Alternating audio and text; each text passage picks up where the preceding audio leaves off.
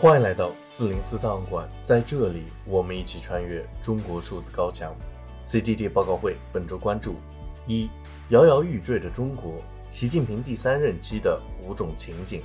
二、中共持续对美国做信息战，但是影响力有限；三、维权网，六月中国新增四十九名良心犯。中国数字时代本周推荐媒体。德国智库莫卡托中国研究所，这是一个盈利组织，是德国及欧洲专门研究中国的知名智库。二零一三年由德国私人基金会莫卡多基金会所创办。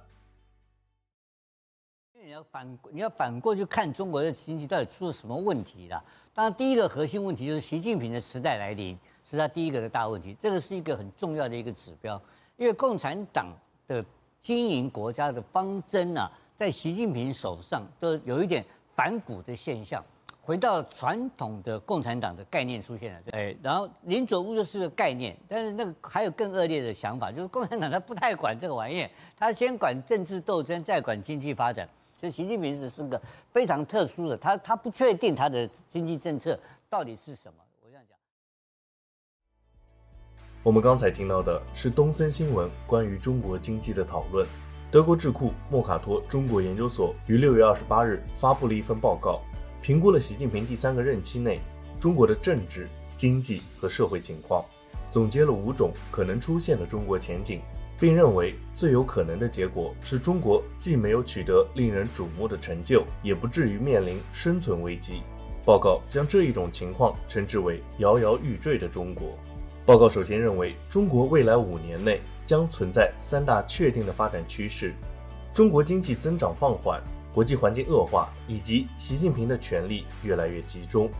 这三种挑战使得中国从一个压力大但是相当稳定的国家，逐渐变得越来越不稳定以及难以预测。那么，应对这些挑战，中国将会怎样做？中国会使得这种不稳定成为新常态，还是进行一场彻底的改革？该智库给出了自己的答案。他们通过衡量包括中美关系以及中国政治经济等十五个因素，对于中国前景进行了预测，并且总结了五种可能的情景。报告认为，最有可能的情况是中国形成了一种得过且过的局面。经济上，中国经济预计可能维持百分之四至百分之五的增长，中等技术产品出口依然是中国经济模式的核心。然而，由于和西方交恶以及互联网监管等原因，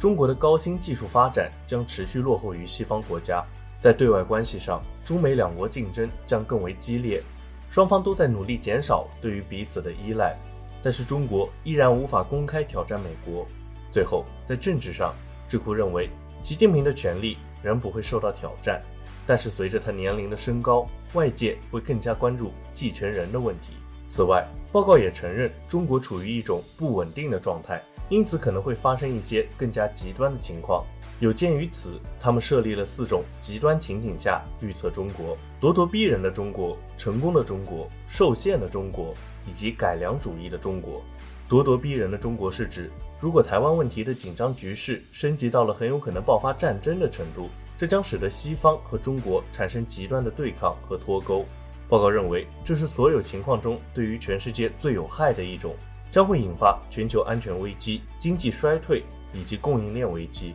另一方面，中国经济也将遭到打击，出现停滞或者衰退。但是报告不认为这会影响到中共政权倒台或者政治制度改变。其中最极端的情况是成功的中国，即中国实现了自己的政治议程。然而，报告指出，这种情况发生的首要条件是西方国家出现了重大危机。与之相对应的，则是受限的中国，即中国陷入了困境，在美国和盟友的努力下，以及中国自身的问题共同阻碍了中国的发展。最后一种情景，则是改良主义的中国，在这一情景下，中国的内部危机将导致政治路线的调整，在新的邓小平时刻以及回归实用主义的希望下，中国与西方之间的对抗开始缓和。然而，报告则认为。虽然许多西方人士怀念曾经美好的旧时光，但这是最不可能发生的，因为这意味着习近平将要退出政治舞台，而目前几乎看不到任何这一相关的迹象。现在的共产党实际上能力，你得承认它是很强大的，当然，在全世界只有美国可以跟他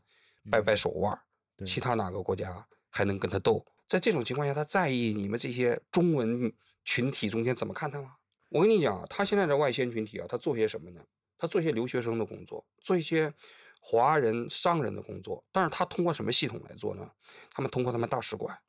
他们大使馆里有有那么那么样一套系统。嗯、说实在，这市场上就是 YouTube 上这些天天呃分析时事的，他根本不在。我们刚才听到的是调查记者王志安在接受采访时对于中国信息战以及大外宣的阐释。中国数字时代曾经报道过自由之家的一篇报告，指中共每年花费数十亿美元用作大外宣，成功压制了批评中国当局的新闻以及控制海外中文媒体，但是难以获得外国民众的好感。在这些国家中，美国是中共妄图影响的优先目标。不久之前。自由之家又发布了一份关于美国的案例研究，指出中共投入了大量资源对于美国进行信息战，试图影响美国的舆论，但是影响力有限。报告指出，自2019年以来，中国官方影响美国舆论的方法已经发生了改变。中国国家媒体机构努力在美国获得主流受众，但是美国对于北京的舆论仍变得负面，这使得中共更加频繁地反动虚假信息活动。付费的社交媒体影响，对于新闻机构的网络攻击，以及对于记者的网络霸凌。该报告记录了多起针对美国受众的虚假信息活动。这些信息站包括操控有关中国境内事情的舆论导向，包括香港的民主抗议以及新疆的侵犯人权、美国和台湾的关系、对于中共批评者的抹黑、新冠疫情以及美国的政治分歧。此外，中共还使用了大量灰色手段，包括资助美国媒体去中国旅行等。另外，根据外国代理人登记法所披露的信息，中共当局以直接和间接的方式雇佣了美国大量的公关公司为自己宣传。这些机构包括大使馆等官方机构，也包括各种交流协会、民间团体和国有企业等。然而，报告表示，这些信息影响活动对于美国主流受众有限，并且赞扬了美国媒体的独立性。报告也警告，北京方面喜欢的叙事，在美国政治光谱的两极，包括极左翼和极右翼，以及一些州和地方的政商领导中，得到了一定的支持。因此，自由之家表示，美国政治上的两极化，导致对于美国一些新闻机构的不信任，使得虚假信息泛滥，这使中共钻了空子。他们呼吁美国应该加强执行外国代理人登记法，并且协调机构以打击中共的信息战。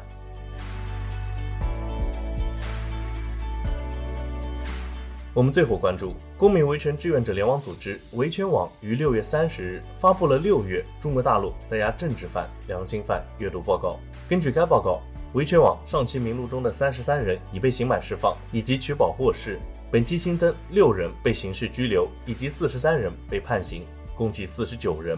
被捕的主要原因是撰写历史书籍、从事人权活动、宗教活动以及维权上访等。一、本月获悉上期名录中被判刑的八人名单：谢文飞，本名谢峰夏，四年六个月；范一平，四年；常伟平，三年六个月；胡天峰，两年八个月；陈公安，一年六个月；王林安，一年；李玉荣，一年；柯有兵，刑期不详。二、本月获悉上期名录中刑满释放以及取保获释的三十三人名单：毕桂英。陈开奇、董玉仙、段彦霖、高建军、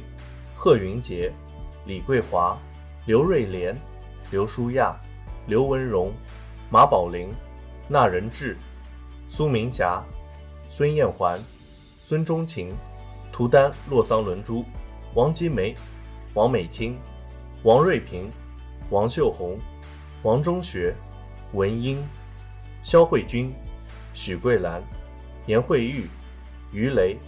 张成果、张玉华、赵景兰、黄志平、杰丽红、李冰荣、黄秋燕。三、本月新增被刑事拘留或者强迫失踪以及判刑的四十九人名单，刑事拘留六人，名单如下：拉木扎布、乔欣欣、邓艳祥、朱龙江、王伟才、孙巧玲。判刑四十三人，名单及刑期如下：侯丽君十二年，韩春波八年，刘艳美、盖里奥斯曼七年，张平、姚立书、何冰刚六年，张义博、孙坤才、何鸿砚五年，王继武四年六个月，龚玉博、刘华荣四年，李贤之三年九个月，崔长胜、于红英、孙淑霞、穆恩三年六个月，瞿永霞三年三个月，陈雪、彭进军、袁文革、刘海泉、姚静娇、高红、刘小妙、焦亚勤、杜国防、王以诺。三年，李静两年十个月，王永胜、韩美光、刘玉茹两年六个月，吕威、吴国金、田轩两年，孙泰荣、马同兴、刘成武一年十个月，唐平顺、马秀云、景润如一年六个月，林秀英一年四个月。截止发稿为止，中国目前共有一千五百七十九名在押政治犯、良心犯，其中死缓十一人，无期徒刑十八人，有期徒刑一千一百三十八人，羁押未判二百一十二人，另有大量人员被精神病和强迫失踪，并未完全统计在内。此外，我们还需要关注的有非营利组织中国劳工通讯对于中国劳工权利的追踪报道。六月份，中国发生了安全事故二十起，工人集体行动九十七起，工人求助九十二起。以上就是本期报告会关注的全部内容。中国数字时代 CDT 致力于记录和传播中文互联网上被审查的信息，以及人们与审查对抗的努力。欢迎大家通过电报、Telegram 平台向我们投稿，为记录和对抗中国网络审查做出你的贡献。投稿地址请见文字简介。阅读更多内容，请访问我们的网站。cdd.media